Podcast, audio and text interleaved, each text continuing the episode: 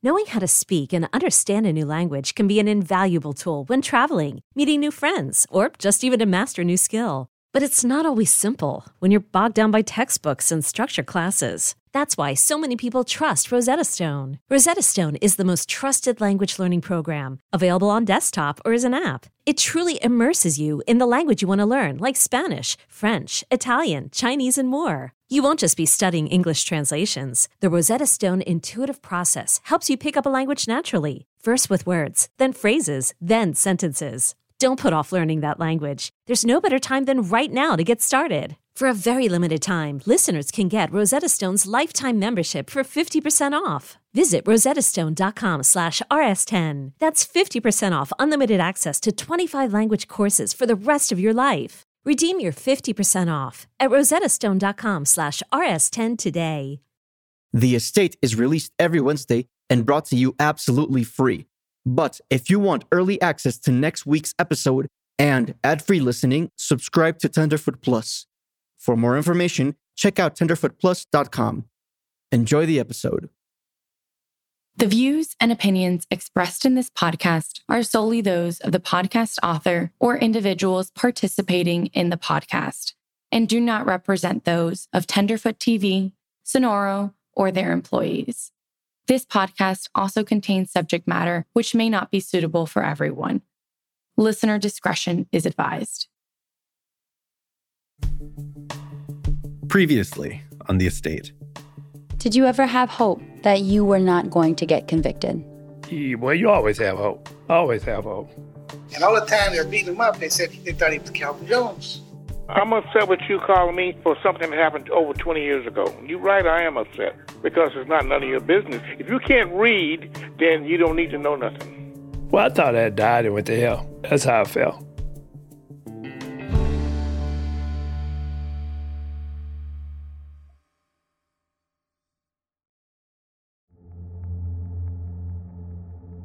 Summer 2009. After three years of law school in New York City, I found myself back in Stockton under my parents' roof, studying for the California bar exam. To be clear, this was not a happy homecoming. Being home meant being around my dad, who, as you've probably figured out by now, was not my favorite person. And the bar exam added a whole new layer of tension.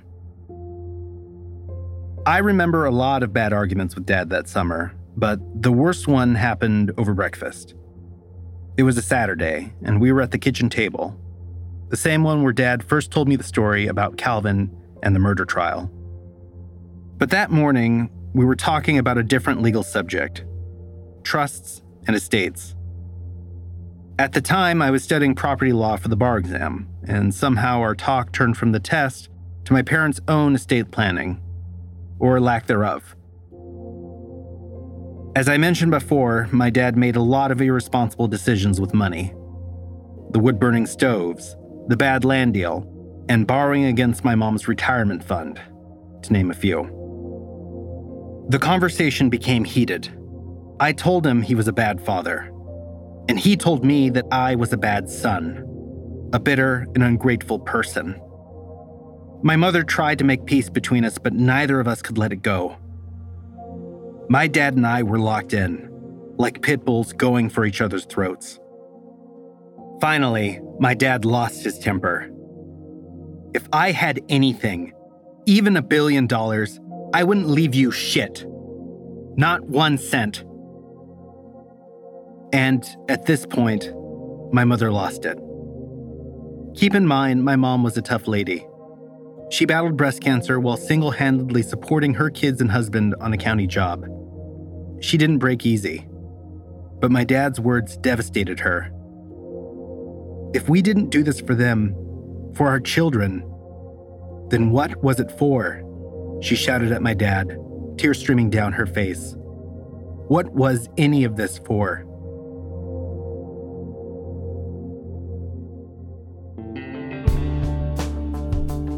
From Sonoro in partnership with Tenderfoot TV, I'm Alex Estrada, and this is The Estate.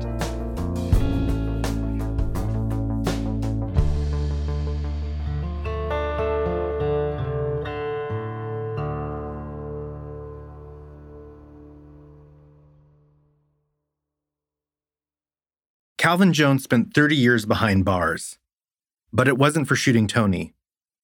It was for conspiracy to kill, which is an odd crime when you think about it. It's telling your lover to poison her husband so you can be together, or putting a hit out on a rival mob boss. There are things that feel more like true crime fantasy than reality. So, it was the agreement to commit the murder that landed Calvin in prison. Without a link to the gunman, there's no way Calvin gets convicted. That link was Ulysses Dat Hall.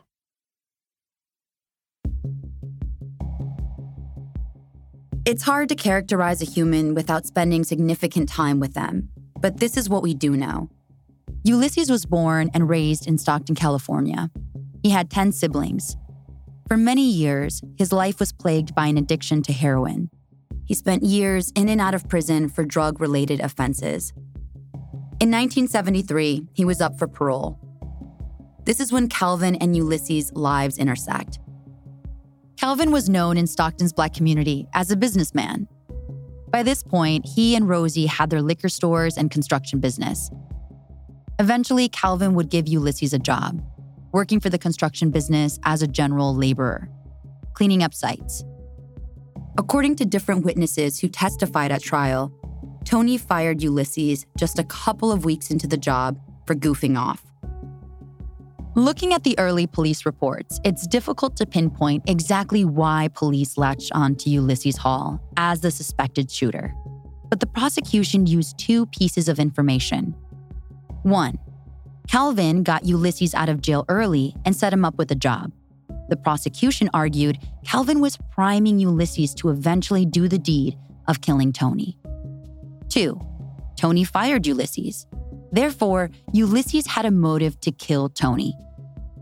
But by far the most damning evidence came in the form of Lee June Williams, a woman in her mid 50s who lived two houses down from the crime scene.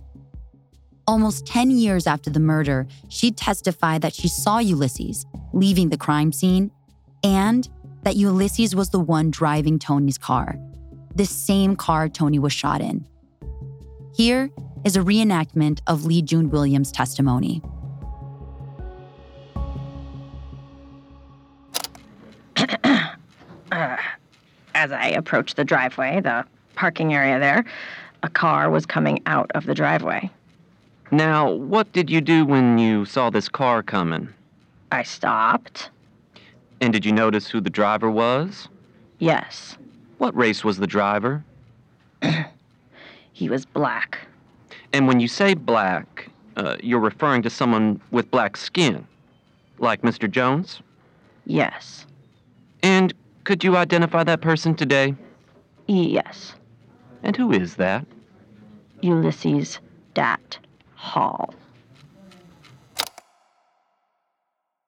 The story the prosecution told was that after Ulysses shot Tony in the back of his own car, he then drove the car a half mile to Fremont Square and left Tony in the back seat bleeding out.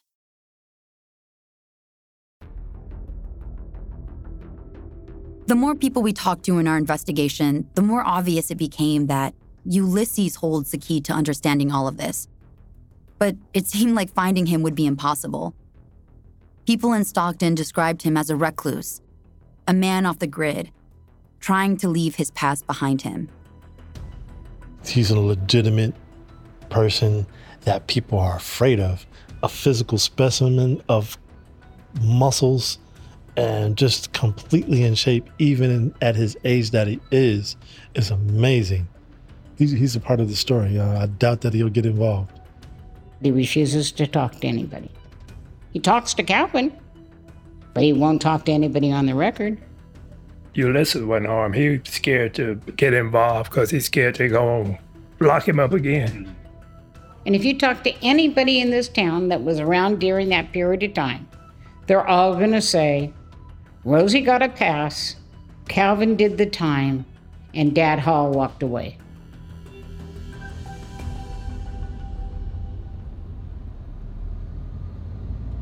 I tracked down a couple of different addresses for Ulysses, certain that none of them would check out. But we had to try.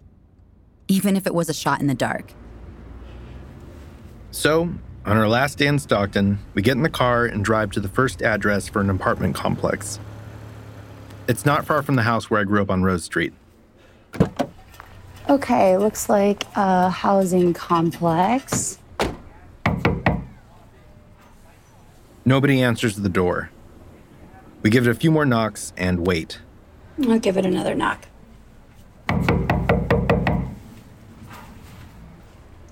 After more empty minutes pass, we decide it's time to leave. Okay, let's go. But just as we're heading down the stairs, we see an older black gentleman checking his mail. He's standing right there by the entrance. Hello, sir. Hello. Excuse me, sir. I have a I have a question for you. Yes. We're trying to find a Mr. Hall, a Ulysses Hall. What, what do you want to speak to him about? I'm Ulysses. You are. I am now standing in front of the man that might hold the key to the truth of what really happened that night. The man who could finally give me the answers I had spent the entire trip looking for. Did he conspire with Calvin? Did my dad know? Was he in the parking lot that night at Joe Michael's? Did he pull the trigger? All of these thoughts were racing through my mind. I don't even know where to begin, so I do the only thing I could think of. I introduce myself. I'm Alex Estrada. Um, you knew my dad, Rosie. Okay. Would you? Um, we're doing a pro- uh, project about my dad, and I was wondering if you had a few minutes to talk. Not right now.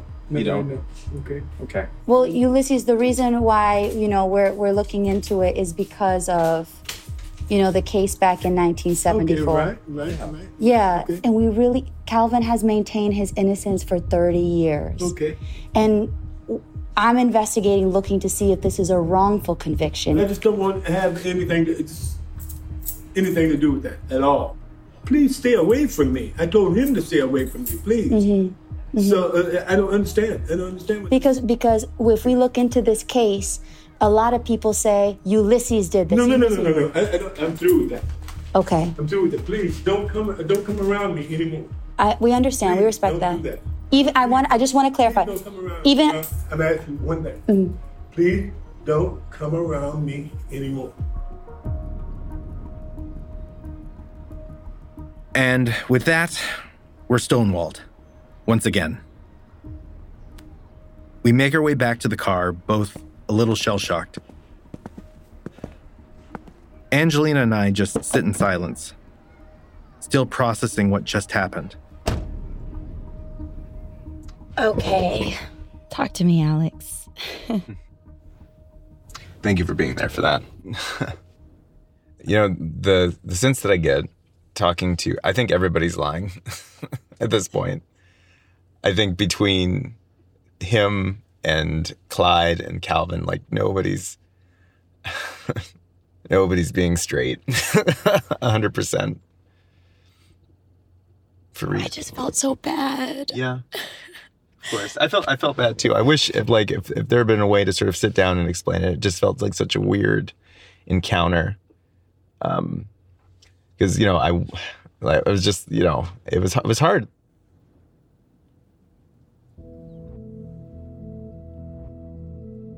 Later that night, I kept going back to that scene in my mind, playing it over and over again, trying to figure out why I felt so terrible about the whole thing. What really struck me was just how small Ulysses looked.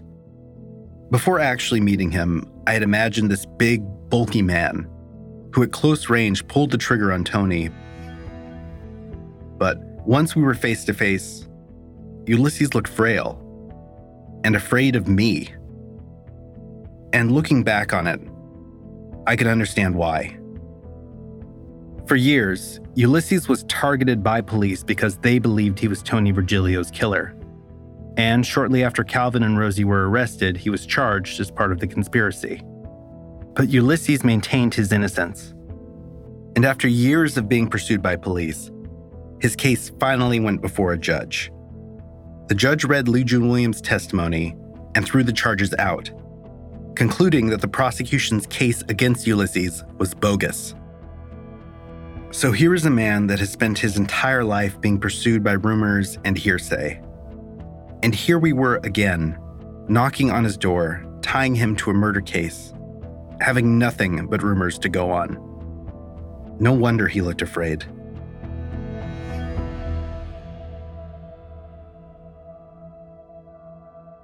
What's crazy about the whole thing with Ulysses is just how critical he is to Calvin's case.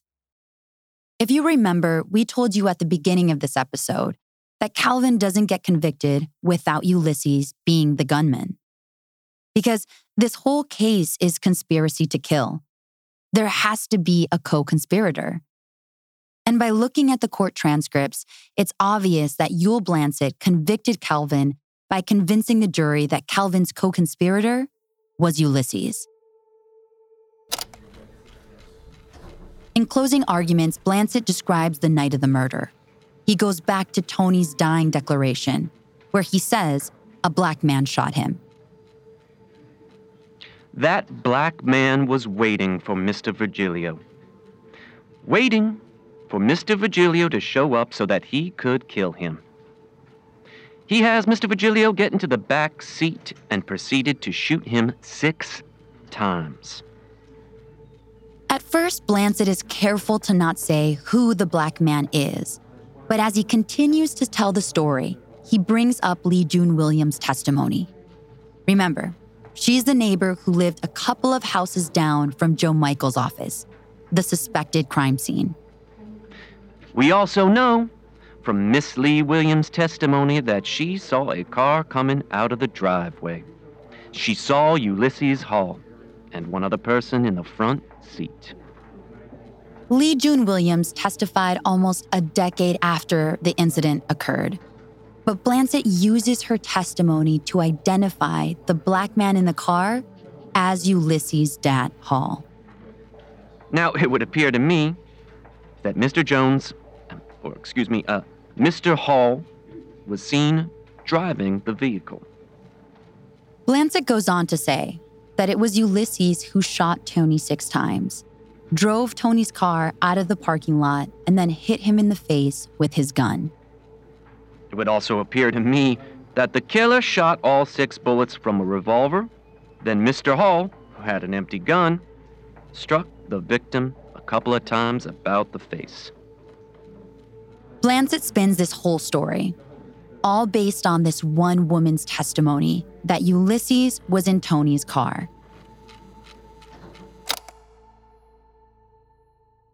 This is how Blancett closed Calvin's trial. Years later, Blancett would present the same evidence, trying to get Ulysses put away. But this time, the judge wasn't buying it. He took one look at it and threw it out. So, the evidence that was good enough to send Calvin to prison for 30 years wasn't enough to convict the guy who supposedly pulled the trigger. We have continued to reach out to Ulysses. We sent letters, called, so we could tell his side of the story. But from what we gathered, he's still fearful that the San Joaquin County District Attorney's Office could prosecute him for the murder of Tony Virgilio.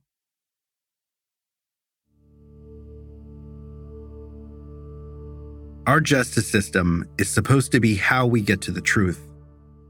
But sometimes, the truth is just the more convincing story. That's what happened with Ulysses and Calvin. The stories we tell about people are important. They tell us how to feel about someone. And it was clear that after hearing and reading so many things about Ulysses, that we believed a certain story about him, that he was larger than life, intimidating, dangerous. But what we found instead was a frail, soft spoken old man who just wanted to be left alone. The jury believed a certain story about Calvin that he had conspired with his friend Ulysses to kill his business partner. And I believed a certain story about my dad. But at the end of the day, these stories aren't proof of anything.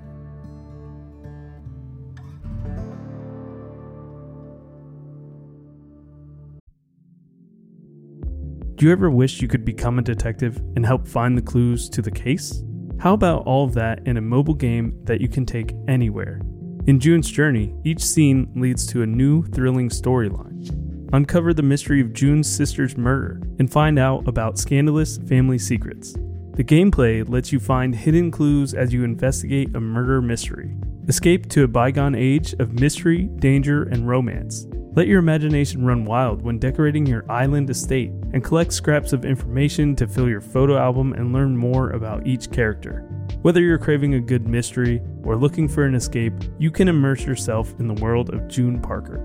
June's Journey is a hidden object mystery game with a captivating detective story taking you back to the glamour of the 1920s with a diverse cast of characters. Each new scene takes you further through a thrilling murder mystery story that sets the main protagonist, June Parker, on a quest to solve the murder of her sister and uncover her family's many secrets. I travel so much while working that I personally love to play it while sitting around airports with all that free time I have. Can you crack the case? Download June's Journey for free today on iOS and Android. It's Kaley Cuoco for Priceline. Ready to go to your happy place for a happy price? Well, why didn't you say so? Just download the Priceline app right now and save up to 60% on hotels. So, whether it's Cousin Kevin's Kazoo concert in Kansas City, go Kevin, or Becky's Bachelorette Bash in Bermuda, you never have to miss a trip ever again. So, download the Priceline app today. Your savings are waiting. Go to your happy place for a happy price. Go to your happy price, Priceline. I've learned a lot about who my dad was, but I also got to know someone else his best friend, the person who went to prison for Tony's murder, Calvin Leslie Jones. Calvin appealed his conviction all the way to the state Supreme Court, but all his efforts were in vain. And because he's maintained his innocence and wouldn't admit to the crime, he was denied parole. Then, in 2013, after 30 years, he was finally released. But the impact on his life and on his family cannot be measured. What is certain is that when Calvin went to jail, his family lost just about everything. Brian, the middle son, is in his 50s now. He still remembers what it was like being a kid when his dad went away to prison and the difficult decisions his mom had to make. So we had to start all over again because she just couldn't afford it. So uh, she got over with the boys and uh, took the family dog, drove down the street, and dropped him off. After Calvin went away, the family lost their home in Morada, an affluent suburb of Stockton. So she drove down the street, threw the dog out the back of the station wagon, and she takes off, and the dog is chasing the station wagon because she can't take it and she don't like the dog anyway. So uh, we're crying. You know, me, my brother, my youngest brother, we're all crying because we all vividly remember our dog running behind this station wagon, and we're crying. And yeah, she's telling us to shut up, be quiet, don't eat that damn crazy dog, this, that, and the other. And one day we told that story, and my mom started crying. And she just said, I'm so sorry. I didn't know what else to do. It was either y'all or the dog.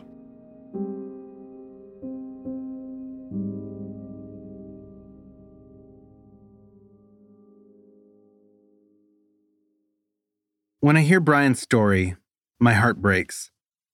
What happened to him and his brothers, what his mom felt forced to do, it makes me wonder how many sacrifices my mother would have made to raise me and my siblings, and how different things could have been if my dad had gone away. For one, I wouldn't be here. I was born two years after the trial. But even if I was, I don't think I would have made it to law school or as a television writer. We certainly wouldn't be doing this podcast. I'd like to say that the sacrifices made all those years ago are just painful memories. That today Calvin and his family have moved on. But that's not true. To this day, Calvin struggles with the aftermath of his conviction. They informed me that I couldn't go into the cannabis business because I was an ex felon. And that's illegal.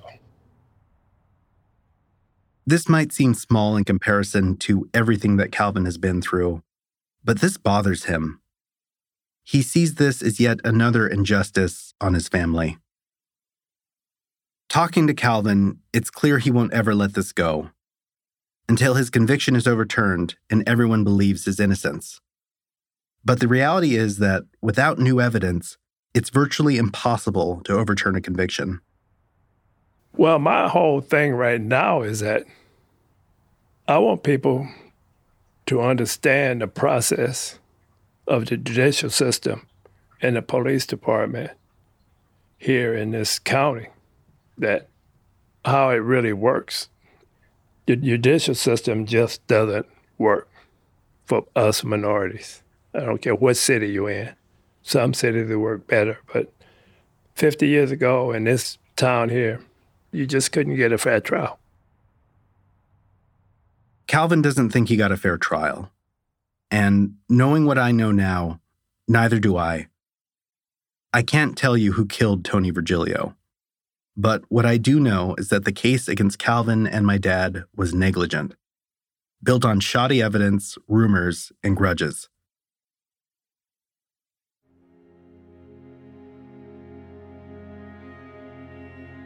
I need to be clear. When I started trying to find out who killed Tony Virgilio, I did it for selfish reasons. I suspected my dad was involved, and I harbored resentment towards him all my life.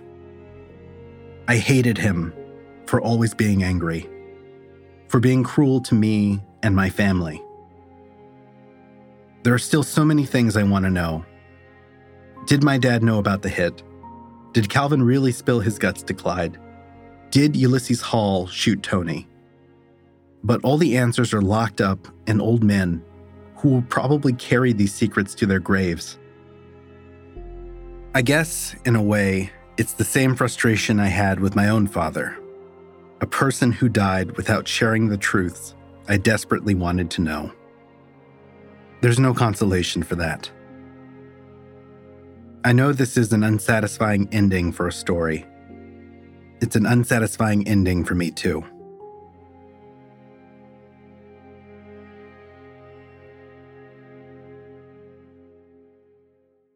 The Hargan women seem to have it all. From the outside looking in, we were blessed. My mom was amazing. But as detectives would soon learn, there was a lot going on inside the Hargan household. Ashley and I have been calling my mom and the house and Helen. Okay. No one's answering. 63 year old Pamela Hargan gunned down in her own home. Her youngest daughter, Helen, lay dead upstairs. Patrol, when they arrived, assumed or thought that there might have been a murder suicide. But for the detectives on the scene, there were things about the scene itself that were concerning to us on day one. Who would want to kill their mother and their little sister? There is no boogeyman here. It is exactly who we think it is. I'm Peter Van Sant from 48 Hours. This is Blood is Thicker The Hargan Family Killings. Listen to Blood is Thicker The Hargan Family Killings wherever you get your podcasts. I started this journey to find out if my dad was a killer. But what I really wanted to know was was he a good guy? Because as much as I try, I can't stop being my father's son. And there are parts of him that live in me.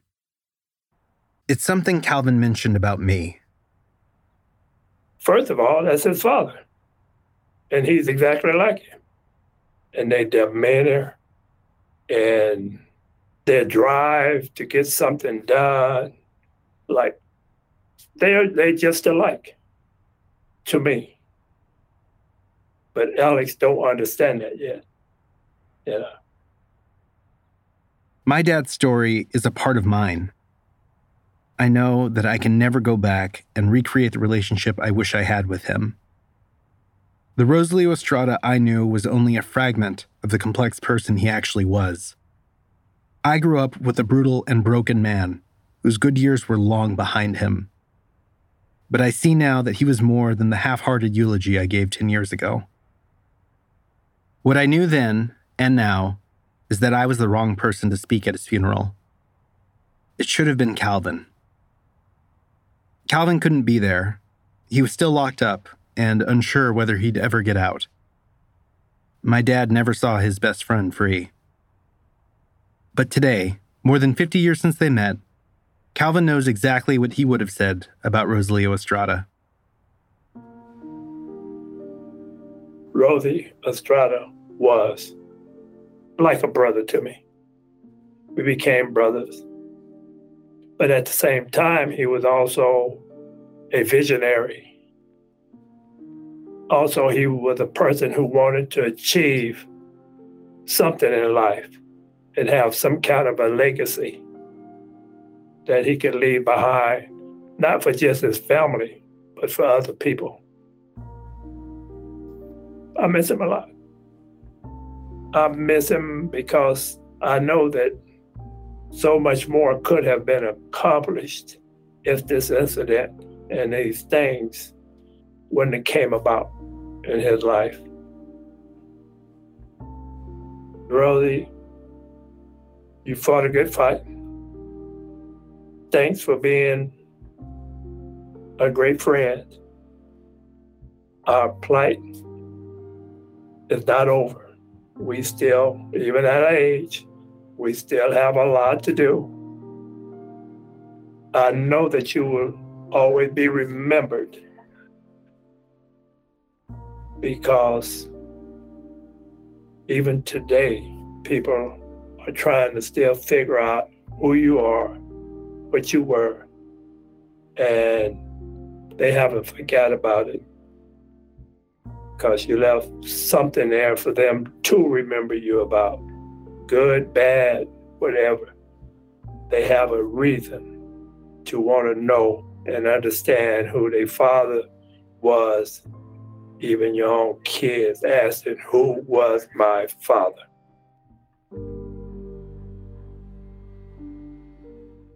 Calvin's right. Here I am, a 37 year old man, years after my father died, and I'm still asking who he was.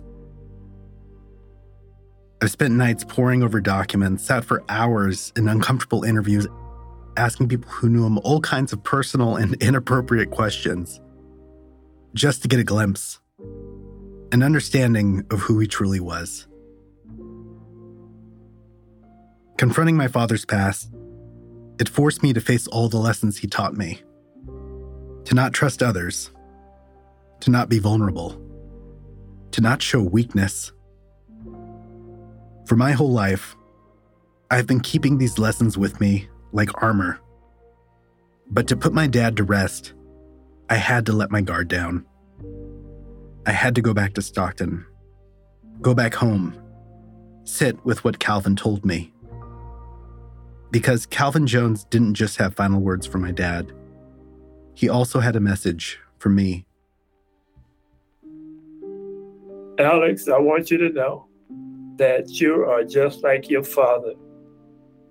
Learn to love yourself.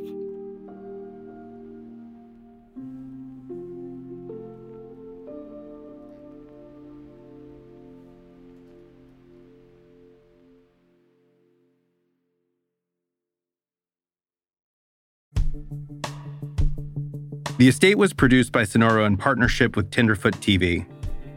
Hosted by me, Alex Estrada and Angelina Mosier Salazar.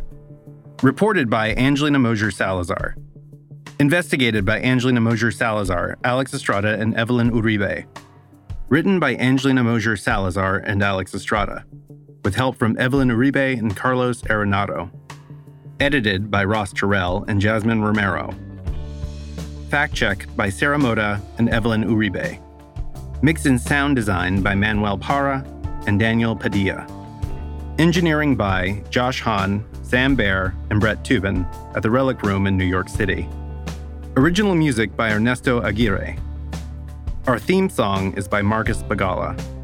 Executive produced by Alex Estrada. From Sonoro, executive producers are Joshua Weinstein and Camila Victoriano. From Tenderfoot TV, executive producers are Donald Albright and Payne Lindsay. Special thanks to Lisa Pollock, Sarah Boanen, Christian Yatar, Rodrigo Crespo, Carmen Graterol, and Adriana Broger.